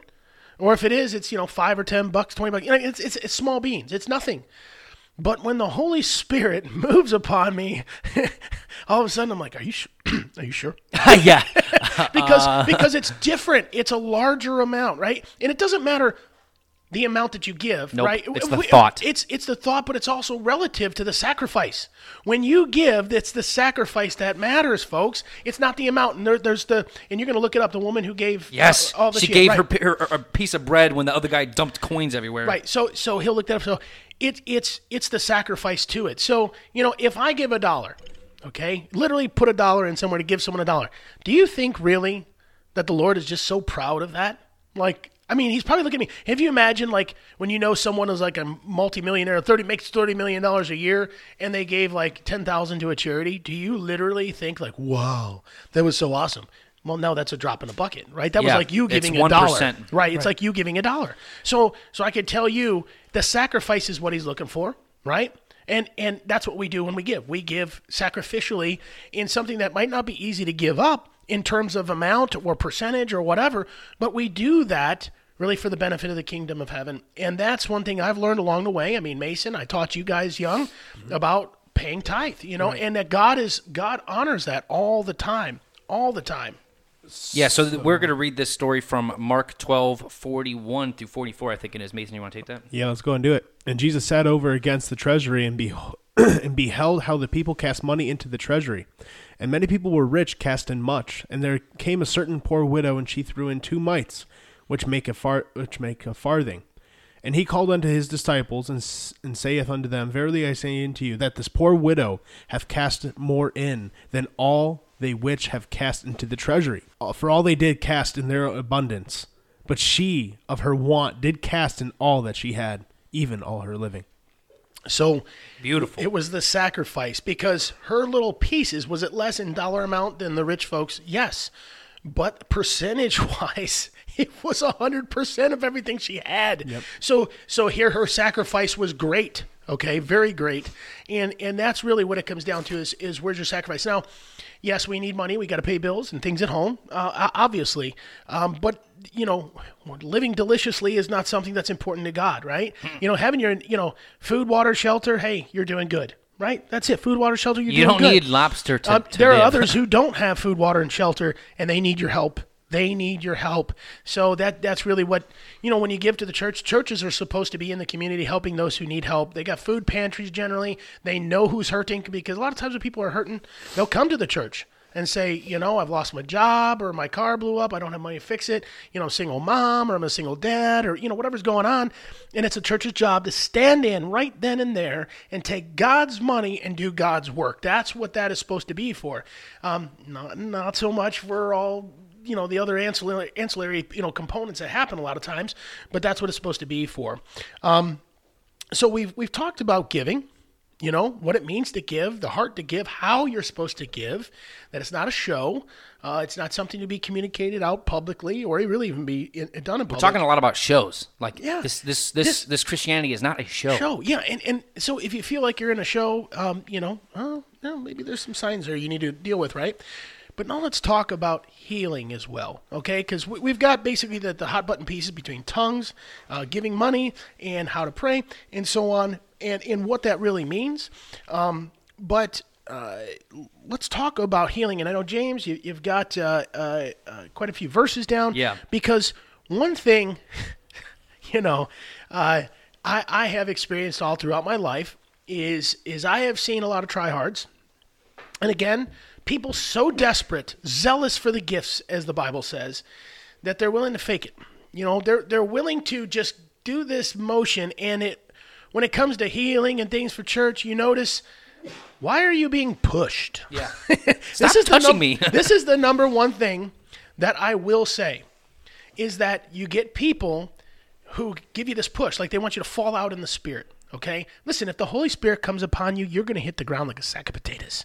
That's it. There ain't nothing you can do. Ain't it ain't gonna be a pretty little oh fall back and catch me, cover me with a blankie. Like no no no no. Listen, you're you're you're now you're putting on a show, and we just read. And when it comes to prayer and everything else, folks, we just read this is not a show. This is in secret and so on with giving and prayer. So what we need to do is we need to look at what Jesus did for healing. Okay, so, since we're followers of Christ, we need to look to Christ, and you will find as we read that there was first of all Jesus did not pray right for for the healing on people. He commanded healing, and it was very simple. It wasn't a ten minute prayer. he did not take the lame, say stand up and walk, and then turn around, lay his hands on him, and knock him back to the ground in the spirit. You know, push him down. Like there you go, back down you go. But yet in the churches today, you know, listen, I, I'm all about healing. By the way, healing is real, and healing will happen, but it's not going to happen under a manufactured show. Okay. What healing is about really is is you number one, the person who wants to be healed needs to needs to know this is how they will get their healing. Okay, we talk about the woman who who touched the hem of the garment. She knew just getting Just to by- touch the hem of the garment. She knew and she wanted it. She thrived, was thirsty for it. Okay, and and it was simple as that. She touched the hem of his garment. Bam. Healed, okay? There was no prayer in all this long drawn out stuff. But in churches today, what we see is a manufactured uh, process that was never biblical and not Jesus in the first place. And you get these pastors who who want to lay their hands on people, okay, and they give them a shove. Now you got to ask yourself, where did they get this from? Because it's not biblical. What they did was is they watched a show. They or they were in a church and it happened to them, or they watched it somewhere else, and they simply repeat the repeat. All they did was regurgitate what they saw, and they think that that is how healing happens. Like if I don't, if you don't fall out and fall down on the ground and, and all this stuff, then well, you know, you, you must not be spiritual enough. You must no, no, no, no, no, no. It's because you're not being biblical. Period. You're not being biblical, not even close. Um, I'm all about healing, and I know when Lord heals me, He saved my life. He's healed me from blindness. You name it. He's healed me. He's I- healed everybody in the freaking world. Just it depends on how what the matter of the healing was. Yes, and and and you know, but it's not going to come because somebody who who's got a fancy method of making noise. Oh, you ready? Here it comes. Here it comes. Here it comes. Here it comes. You ready for the healing? Here it comes. You know, they're like like oh, here it comes. Like where's it going? I don't see it. it. Is such a buildup, but you're You know, watching a movie and- at that and- point. And what it is is you're getting the power of suggestion. You're getting the power of suggestion coming, and and and they're going to start pushing on you, and really they want you to fall down. So when you don't, and I watch this all the time, and you watch someone else, you see when they get pushed because their shoulders go back and they and they take a half step, right? Because they're not being slain in the spirit. You can tell. Your but, knees will buckle. but they walk to the front. They truly did walk to the front. They're like, yeah, I need healing, you know? And, and they're looking for this prayer and healing, but like, you know, you could tell when someone doesn't know the routine. If I push you, you fall down. Then you can see the others who know the routine. They go up there and they're already ready to fall. Literally ready to fall. They know the motion. Okay, yep, yep, they got a catcher behind me. I'm ready to fall. And oh, boom! And back they go and they cover them up with a little blanket. Like it literally is a manufactured situation. They situation. cover 'em with the blanket? Yes. Yeah. Yes. They're like little, little, small, like thin things. Yes. I mean, not, maybe not all churches use the blankets, but Oh. a lot of them do because you got women might be in skirts or whatever, you know. And they, they- eh. but, but you see this and you go, okay, listen. When the Holy Spirit comes upon someone, it's not going to be a manufactured moment. The Holy Spirit's going to do it. Um, and and certainly when it comes to healing, there's no need to push. Okay. First of all, no need. Jesus didn't do this. What are you doing, thou fool? Right? Yeah, Okay. exactly. Lay your hands, prayer in the name of Jesus. Pray for healing, but command it. It's not about a prayer. It's not a fancy thing that needs to be done. Let's now stop and turn, and we're going to have James read us some verses when Jesus was healing. We'll understand what this is like. Yeah. So right after Jesus made water into wine in Galilee, he was approached by a nobleman whose son was dying. Um, and this is very, very simple, and this just shows the power of Jesus in every single one of these verses. Um, this gentleman came to him and said, Please come down to my son and heal him. He is at the point of death. Then Jesus said unto him, Except ye see signs and wonders, ye will not believe. And the nobleman saith unto him, Sir, come down, my child is going to die. Jesus saith unto him, Go thy way, thy son liveth. And the man believed the word that Jesus had spoken unto him, and he went his way. Simple as that. And it says in the next verse, verse 51. This, sorry, by the way, was John 4 44 through 51. And as he was now going down, his servants met him and told him that his son liveth. All Jesus said was, You believe, go thy way, your son liveth. Right. Okay. No prayers, no nothing. Now you might be going, well, that was Jesus. No, no, no. Remember, all these gifts, as many as ye seek, ye will have. So, so, but he, he didn't say, well, now you've got to cluck like a chicken or do some fancy stuff or knock people down.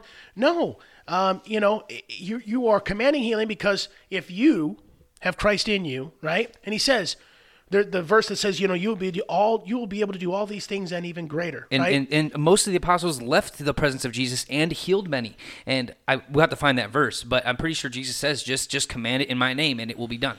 It, it's it's all you need to do. So be simple, folks. You don't have to get it long and drawn out. And I have to remind myself too, by the way, because I um, and my wife both we've prayed for people, we've laid hands on for healing and stuff, but you know we're we're not, and we remind ourselves when we're praying, like remember we are commanding this sickness to leave. This is what we're doing in the name of Jesus.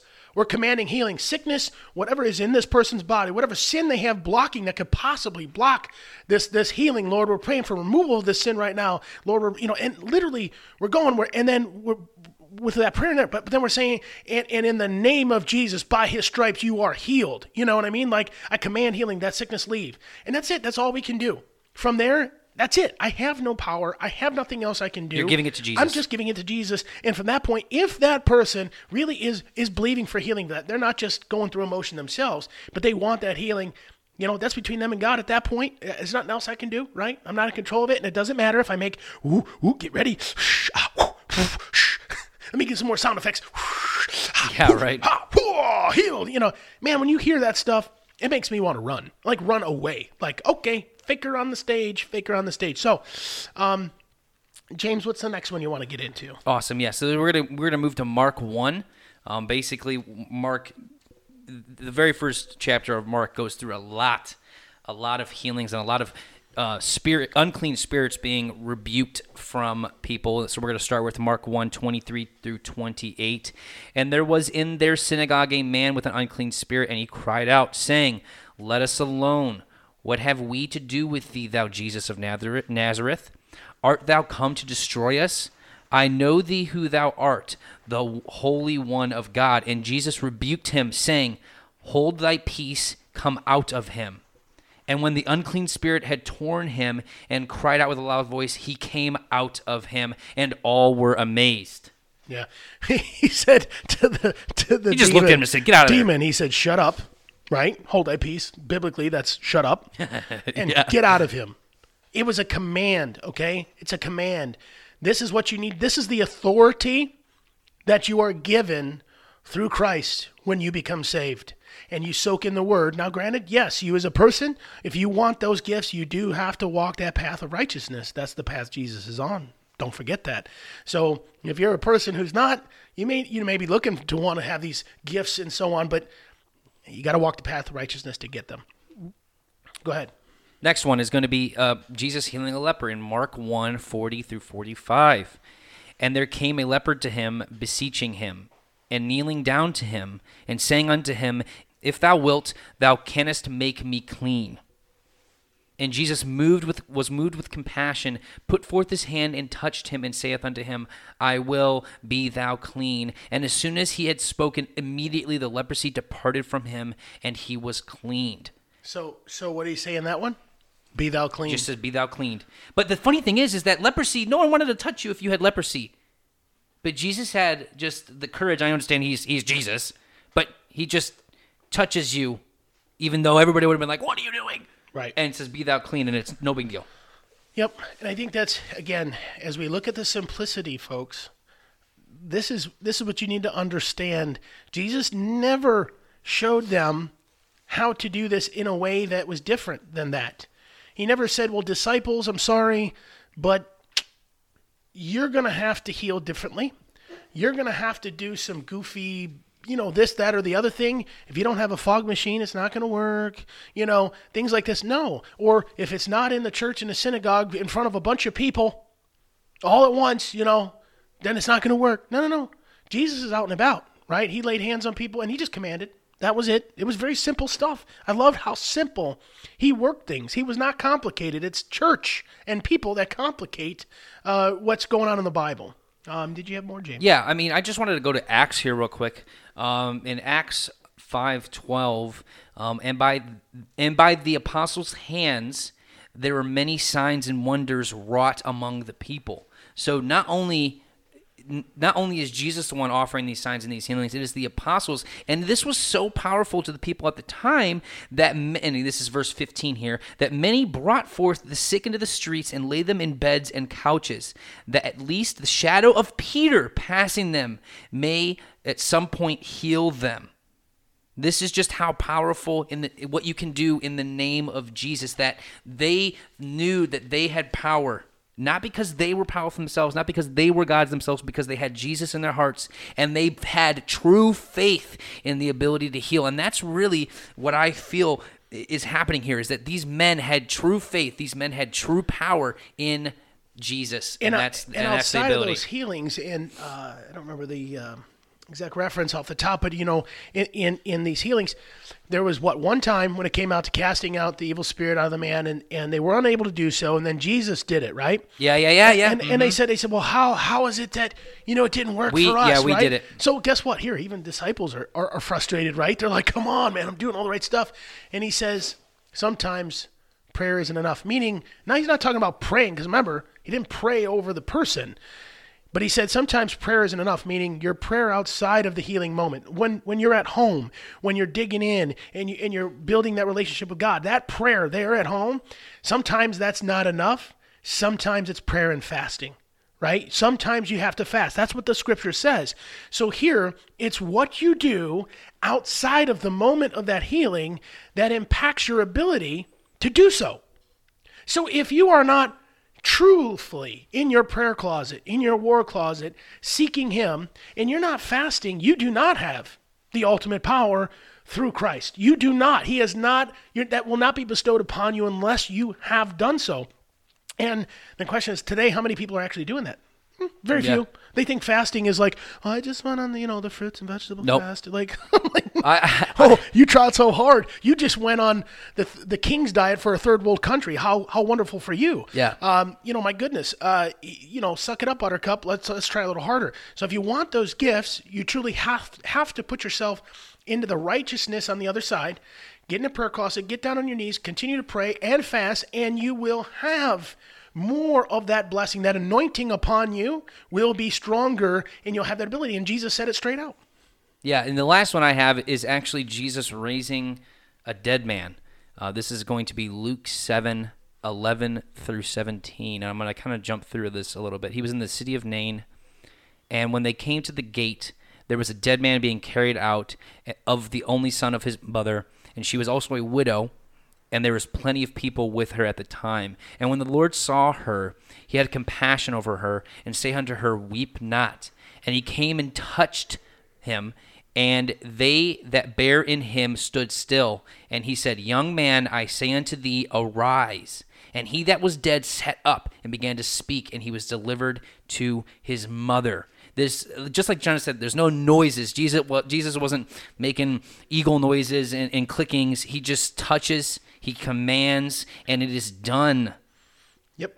And it is That's tr- it, it, to, to, to, to see the power is amazing. and he was teaching right when jesus was here what was he doing i mean he was teaching his disciples was- what they the needed to do right He was giving them the gospel because they didn't have a Bible. Everyone, right G- they had not the he was the living word at that He time was. he literally he was writing the bible he is the word that will now Mm-hmm. be printed afterwards and he was giving us the example that's why he came besides the sacrifice for your sins yes Right. but it was to show you by example exactly what he would love you to be if you would only dig in deep. He knows you're going to fall short of that, but nonetheless, you can see what you can be if you're walking the righteous path. For sure. Now, another aspect to all this, uh, the healings and wonders and everything. Um, now, during this time in the New Testament, where the power was bestowed upon the apostles to do such things as well, uh, like Paul, him being able to replicate some of these signs and miracles that Jesus did, it was to serve a purpose, and that was to show the people Yes. that who he was was from God. What he was doing was from God, and that this was the truth. Now, there are appointed times where signs and miracles are granted to certain individuals. Uh, we've seen that with Moses. We've seen that with Elijah. And we, we saw that with uh, the Apostle Paul. Now, we don't see that all the time. I do think a lot of people, uh, uh, like we've been saying this entire time, people like to manufacture these signs and miracles of God. Uh, and there definitely are some legitimate, real uh, instances where you have seen people been able to speak in tongues, people that have been healed. Um, people that have been resurrected and demons have been casted out but it is not in the in the frequent nature that you see in the New Testament. And that's because we are not in the appointed time to where certain individuals are granted these uh, Abilities, yeah, yeah. these abilities where the Holy Spirit is still moving and working to this day but it is not in the fashion that we see in the New Testament. Yeah, and I would even say that, that even with the falling away of the church and the falling away of man to this day, that still, I feel like that also has an effect on the amount of miracles, let's say, that we see on a daily basis because we are all so separated from God. It saddens God. If you go back to our previous lesson, it saddens God when you are not with Him. It, it is difficult for him to work in and among you when you are not with him. So if if the world is falling away, how are we going to see these signs? How are we going to see um, the, the the graciousness of him if no one is willing to see it? Right. And that's the other thing too is that it has you have to have true faith. You have to have true repentance. It's all all of this true, and it's not just a true like two plus two is is four. It is true in your heart, in your spirit, and with God. You have to have true repentance, true faith if you are going to command anything for anybody in His name. Well, right that, and I will say too, there's there's a big reason why today, um, you don't. It's it has to be fabricated more than um, you know truth is because there are very few who are truly walking the path of the disciples and what they were doing, and of course they were right there with Jesus, so it's always easier to walk a cleaner path when you've got the best example before When you have the Bible living, yeah, yeah. So so they had that, um, but these guys literally gave up everything they had, um, walked and followed him. Uh, you know, we're we're living righteous life uh, with Him, and uh, you know being taught from the Master Himself, right? And today, how many how many people uh, you know today truly are walking a path of righteousness in their life throughout their life? Doesn't matter if they're pastors or not, preachers, priests, whatever. They all got sin to deal with, and most of them are not going into their closets and in the prayer closet. Really, they're so involved in the world and everything else going on, like the rest of us. It would be hard for them to walk in the gifts unless they truly separated themselves on on a, on a, a very major level and truly soaked into fasting, real fasting, and for the purpose of seeking more of those Holy Spirit gifts upon uh, him or her. And you know, that's something I think that you know people struggle with today because they don't know what sacrifice is anymore. They want to hang on to the world, right? And I'm no different. You know, everyone wants to hang on the world to some level. Um, and it's like, are you really willing to sacrifice like those disciples did unto death, being beaten? You'll go into the streets, you'll preach, but when you go home, you're still living what you've been preaching. You didn't go home and do something different. Oh, yep, yep, exactly. You know what I'm saying? That's where the trouble is. People want those gifts today, but they don't want to give the sacrifice themselves to really get the gifts. Like we can, you could be, you know, a good Christian um, and and not be perfect. That's that's it, it is what it is. But to walk in those gifts, man, it's like you really do have to focus on. All right, you know, if I really want want to want to be that. I have to be that representation at home and all the time. You know, my TV can't have questionable things on it. My radio can't have questionable things on it. I need to soak in the Lord. I need a prayer in my closet. You know, and I need to fast often enough so that if I need to cast evil out of someone, I can do it through Christ. Not me personally, but that I have soaked in the gifts that Christ says, okay, yeah, I'll let you use that gift. Go ahead. Go ahead. You've been good. You've followed. You've fasted. You've done the right things. I'll let my gift flow through you now. Boom. And there it is. But if you're not walking that path of righteousness, you're doing things. I mean, granted, God can use a Satanist to heal somebody who is faking it if he wants to. He'll, he'll use all Just things for example. his glory. Yes, You know, yes. but in general, if you want to be that, that spokesperson, you know, for a healing ministry and you want and see more healings than not, then your path outside of church needs to be very diligently done. And, and, you know, Christ made that very clear to the disciples who were walking that path, but evidently they didn't fast enough. right Yeah. They did. He, he literally was basically said, y'all didn't fast this week. you know, or whatever the case was. He's like, yep, that's why you fell short. So to go ahead and wrap up on this too. So uh, now we know, according to what even Jesus said in the New Testament, that there will be coming a generation that will perform greater things than he. I do believe he was talking about the two witnesses, uh, and and the appointed times of the two witnesses, because they will be performing some crazy miracles, signs, and wonders Oh yeah, most definitely. that are definitely reflective of everything we've seen in the Old Testament throughout the New Testament. Um, but also going back onto the subject of apostasy in the church uh, and being diligent of who you're listening to and are they being biblical, but also be careful with how far you go to call out some of these people. You know, I you know we all seen Facebook pages online that do great jobs of revealing some of the wolves in sheep's clothing that are in today's um, charismatic church movement. But also be careful with who you're trying to label as, you know, such and such. Like um, I saw a post the other day about Perry Stone. Now, I'm in I I I'm in Perry Stone's ISO uh, Bible classes right now, and I do not agree with Perry Stone on a lot of things, and I do think some of the things that he believes in are in direct contradiction of the Bible, like the gap theory, um, his stance on anointing oils and speaking in tongues. I, I I think it's contradictory to clear scriptures that are pointed out in the Bible. However, I'm not going to go to the extent of saying that this man is the uh, this man is like an antichrist figure or wolf in sheep's clothing he's he's obviously just not theologically sound in some of his stances but he does a phenomenal job teaching the deity of Christ the trinity and he has a lot of great golden nuggets that are theologically sound in it just because he's not right on a couple things. Does not mean that he's uh you know devil sent. You Yeah. know we're all human. We all misspeak at times too. And be careful when you do see guys that do misspeak online. You know don't extrapolate it make it into this huge thing uh, but also yeah be wary of what they do say and just be careful to jump the jump the gun on it Yeah, basically what, what Mason's saying in a nutshell is know your word. if you don't know your word, you won't know if someone contradicts the word. You won't know if they're wrong in that word. And, um, you know, and maybe sometimes it's pompous to say whether someone else is wrong or you're right or vice versa or whatever. But one thing's for sure is, you know, for myself, if you ever hear me talk about something generally, I'm not the guy, I'm not a betting man, by the way. I'm not a betting man.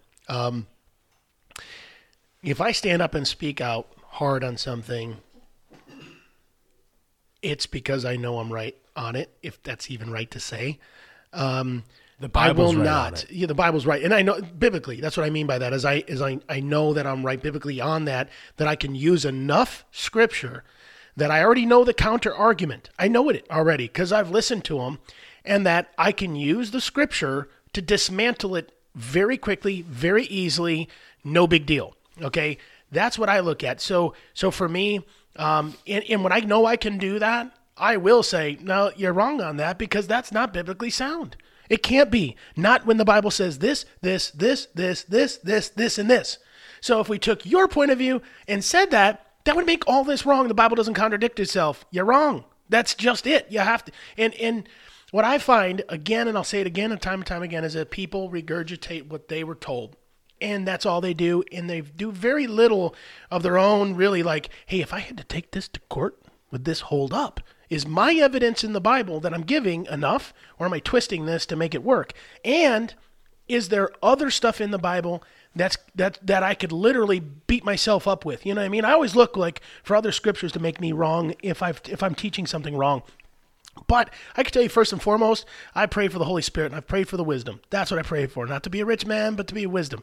Right? Give me the wisdom of the scriptures, the knowledge, and, and to discern. And and I believe that when I pray for that, that's what the Lord will give me.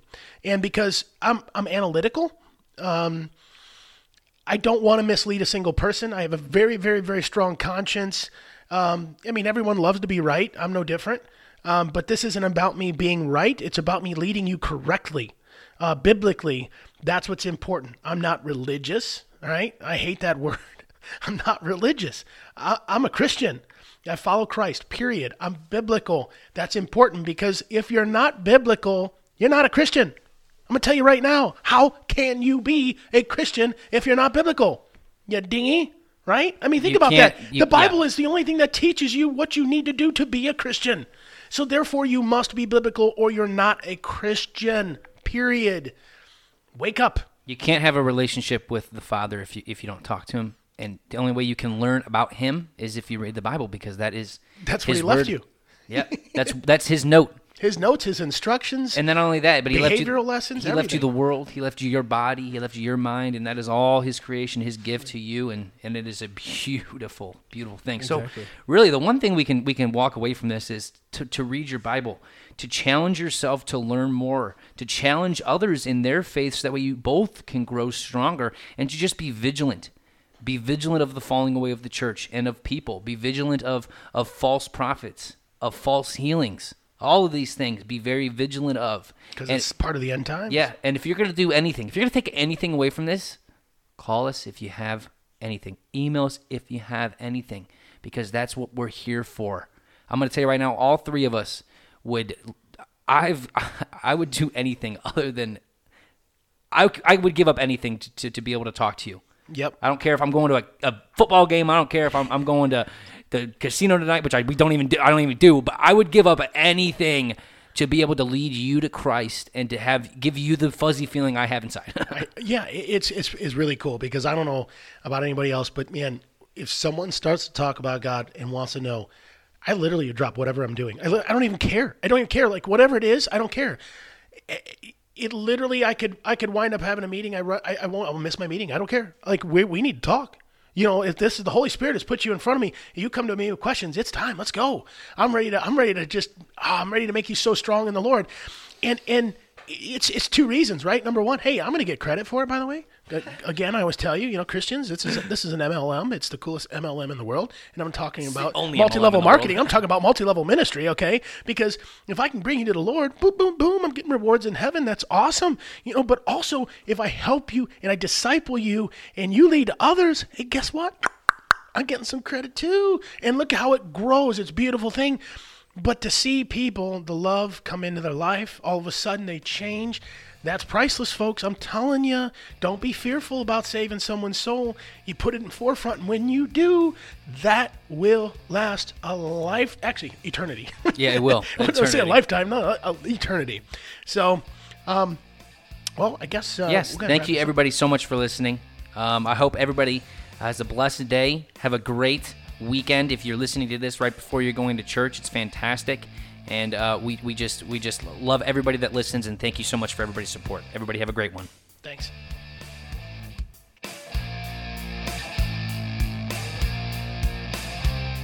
I really hope you enjoyed this latest episode of the Affinity Christian Ministries podcast.